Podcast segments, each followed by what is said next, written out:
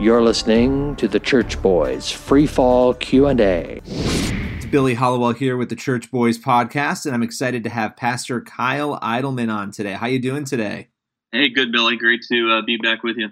So, um, it's been a while since we last chatted, and you've got a new book coming out. The book is called Grace is Greater. And, you know, the first time I saw the, the title of the book, I'm always intrigued by the word grace because I feel like it's one of those words that we always sort of throw around. And I don't mean that in a bad or disparaging way, but as Christians, we always sort of throw it around. We hear it a lot. It's obviously an important word, but we hear it so much that I feel like sometimes it loses its meaning or there's confusion about maybe what it means and how we apply apply the concept and, and the reality to our lives. And so I wanted to just open with I'm going to just throw the question out to you.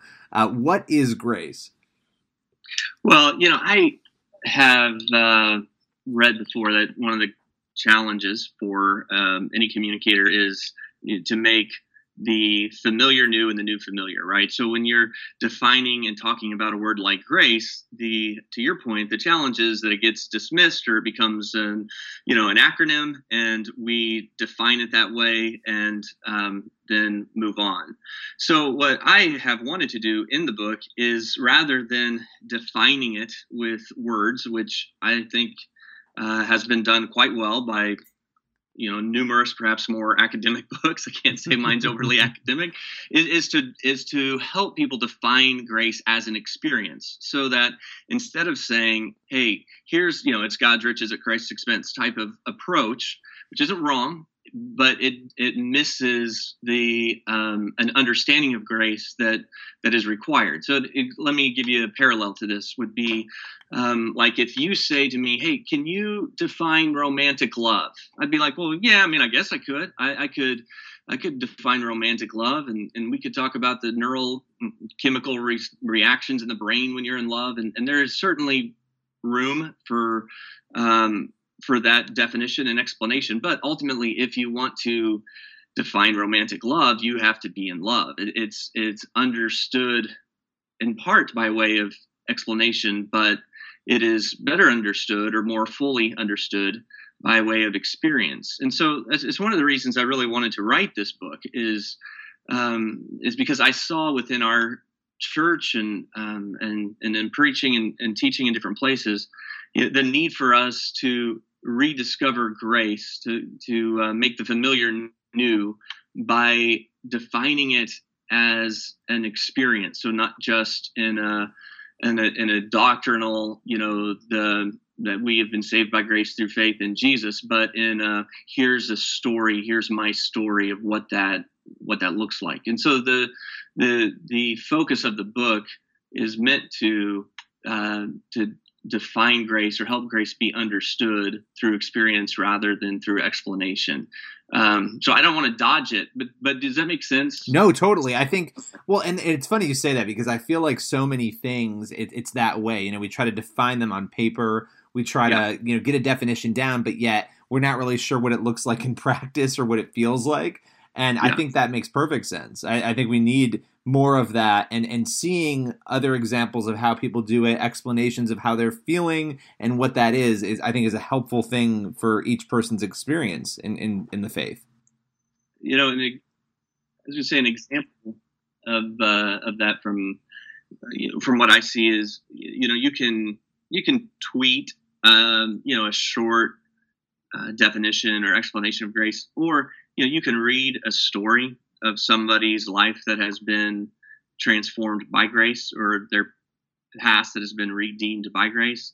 And i would make the argument that this story is going to teach me more about grace. Uh, in the gospels we see this with with jesus of course where he doesn't teach on the subject of grace doesn't use the word grace um, but he tells us stories like the prodigal son. Know, he gives us narratives that help us unpack it, which I think is really important to do with a word like grace. That we, um, you know, that that we let it, we we personalize it and um, let it marinate a little bit. Yeah, no, ab- absolutely. And I think you know, as a as a journalist and just telling people stories, one of the things that has always stood out to me. I spent five years working at the Blaze, you know, which has a conservative audience, you know, and but we we were telling stories in a fair way by you know, but tailoring them to the audience we knew we had. Lots yeah. of lots of Christians in that audience. And one of the things that we realized, I mean, you could tell bad stories all day long, and so much in the news is bad, but the stories of people who went from atheism to Christianity, or not even just atheism, but just really being a none, an N O N E, not really being associated with faith, and coming into faith, those stories and how that happened and the details of all of that. Um, yeah. Those were the stories that resonated the most among among people, and they were ended up being positive stories. But it was that I think it was that relation to the story and understanding. Okay, this is what made this person change, right? That the power yeah. of that God has can literally change somebody's entire life and who they are and how they speak. And there's something really powerful about that. And I think we sort of crave internally those stories, right, of, of change. And so I, I love that and seeing how grace, you know, impacts people's lives. Let yeah. me let me ask. I, oh, go ahead. Go ahead. Well, I was going to say that I, you know, I do think, you know, a um, a way to look at you know genre where a story invites a story where um, the the more it is um, oh uh, a genre of teaching and, and, it brings us in perhaps more um, mentally or intellectually but when i hear a story it, it draws my heart in uh, i see myself in the story or i connect it without even intentionally doing so to to my own experience um, and and I do think that is to go back to your original point. I do think that is a uh, something that we really need with with the word grace. That to engage it on a deeper level, it, it's going to require uh, pulling in more than you know just kind of a, a mental um, agreement that where we're filling in blanks on a piece of paper. That you know it, it has to it has to engage our hearts in a more personal way. Now, let me let me ask you this: What do you think the church gets wrong collectively, maybe about grace? And when we talk about grace, what do you think? And you may have spoken to this a little bit already, but I'm just curious to ask you more pointedly. You know, what can we do better? What are we getting wrong as, as a church? You know, one of my favorite verses that I, I use throughout this book was is Hebrews twelve fifteen, where it just says, "See to it that no one misses the grace of God." And that no bitter root grows up uh, to cause trouble and defile many. And I, I think within the church, uh, you know, our call is to see to it that no one misses it. And, and that idea of, of misses it, it could also be translated as that no one fails to experience, that no one fails to receive, that no one fails to obtain.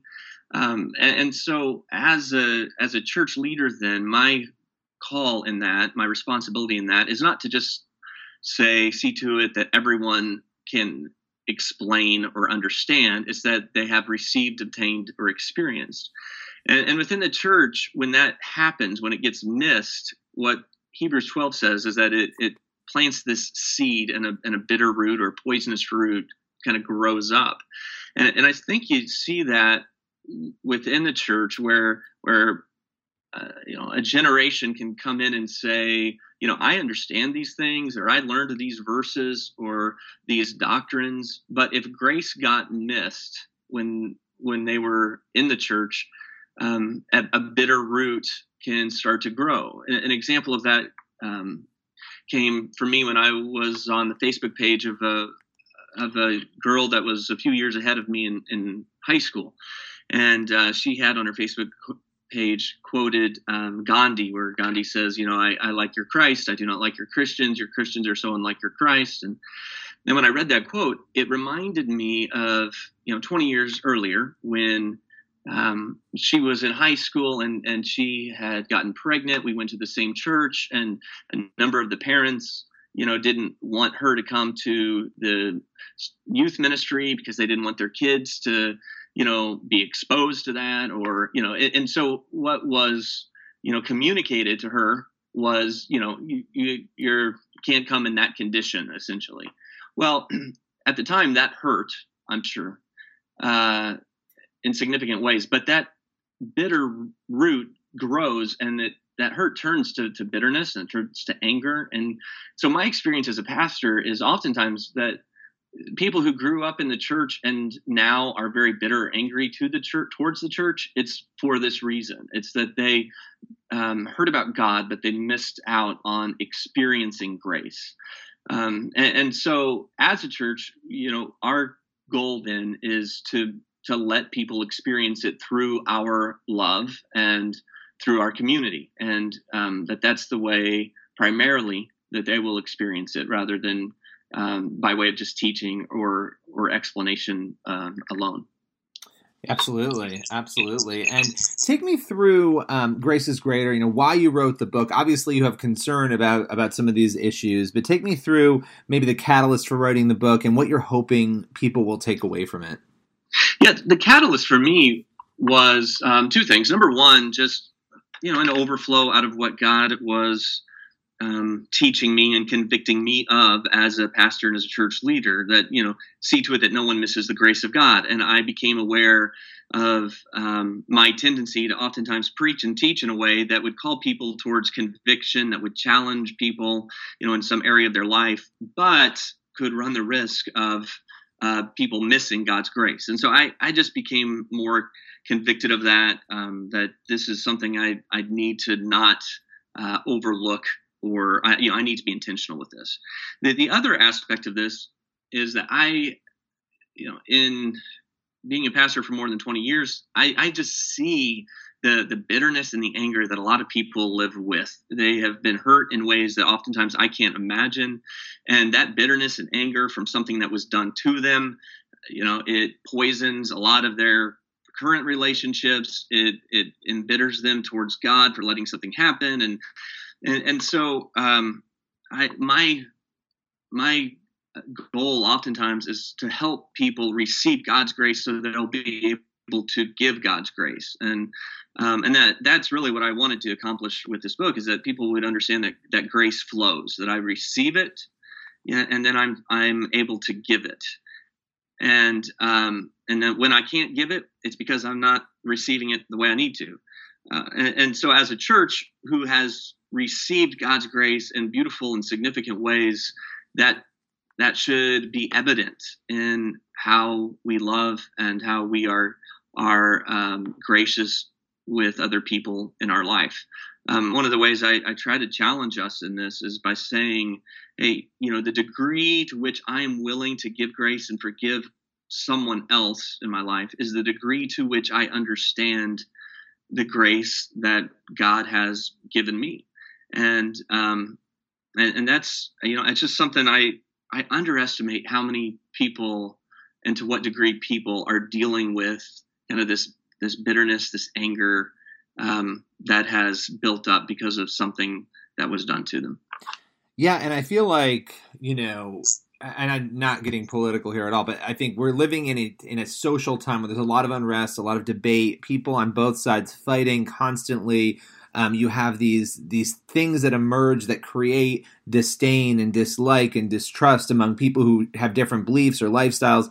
Um, you know, how do you what what's your advice to people who feel for on either side that they're under assault, that they're that they they're scared maybe and you know, what's your advice for how they in terms of thinking about grace for others should be handling themselves and keeping themselves in check in light of all of that chaos and all of that disdain that seems to be flowing in every direction. Yeah, you know, I think, of course, Jesus is just our model for these things, and and um, Jesus in so many ways was unoffendable because he understood who he was and understood God's love for humanity, and um, and that you know that made him um, treat people with grace that um, did not deserve it, right? So you know he he is our model for that, and and yet um, you know it is it's a it is a, a, challenge because there's within us this uh, strong sense to of justice of you can't treat me like that, and you know you need to you, you know you need to make things right. I remember as a kid, you know my parents taught me that when you hurt someone, you need to you need to make it right. That was the phrase he used: "Make it right, make it right." And and so when I would make it right, then I would receive forgiveness, right? And um, and it created within me this idea that I can only give grace to people when they make it right. So when he or she recognizes that what they said was wrong or was disrespectful or was unfair and they make it right, then I will give grace. But that is not at all the biblical model of grace. You know, it's that we didn't make it right, it's that we don't deserve it. And it's in that moment that God demonstrated his grace to us um, through Jesus.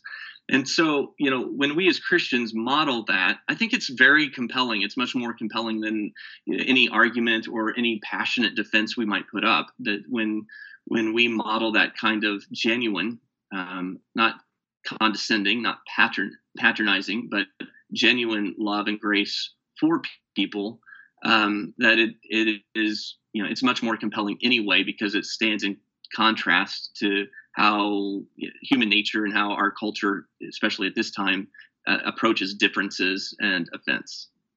I love it. Well, this has been great. We're going to make sure we link out to Grace's Greater and would love to have you back on the show sometime soon. Yeah, man. I, I would love to be on anytime. Thanks, Billy.